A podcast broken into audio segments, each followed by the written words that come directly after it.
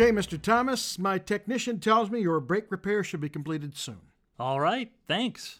Now, you don't have to have ESP or be clairvoyant to see the problem with this communication. In fact, if you look up the meaning of ambiguous, uh, you'll probably see when someone says something that another person can interpret more than one way, uh, well, that's ambiguous. Hey, you said my brakes would be done soon. I've been waiting for 45 minutes. Well, yeah, normally a brake job like yours is going to take about 90 minutes, but it shouldn't be any more than another 15 minutes or so. If you had told me that to begin with, I would have gotten a ride to work. I figured I had enough time to drive my own car to work. Now I'm going to be late and without my car. Oh, by the way, what do you mean when you say 15 minutes or so? How much time is in or so? Uh, well.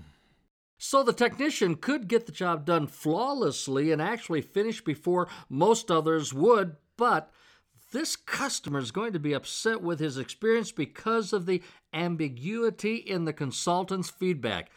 Even in his attempt to clear things up, the consultant wound up being ambiguous by adding or so. Now, do you have to be exact? No, you don't have to be exact. In fact, in many cases, it's not really possible, is it? Now, the key to managing time in an uh, unambiguous way is to carefully manage your customer's expectations right from the start. Mr. Thomas, this kind of brake repair normally takes about two hours. My tech says he ought to be able to finish the work within about 90 minutes. Okay, that sounds good. I can wait 90 minutes and still have a few minutes to spare to get to work.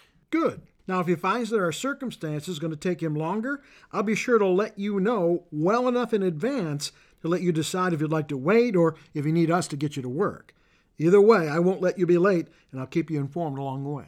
Now, that's really good consulting. I mean, there is no uh, ambiguity in the consultant's feedback, and he was very connected to his customers' needs and circumstances.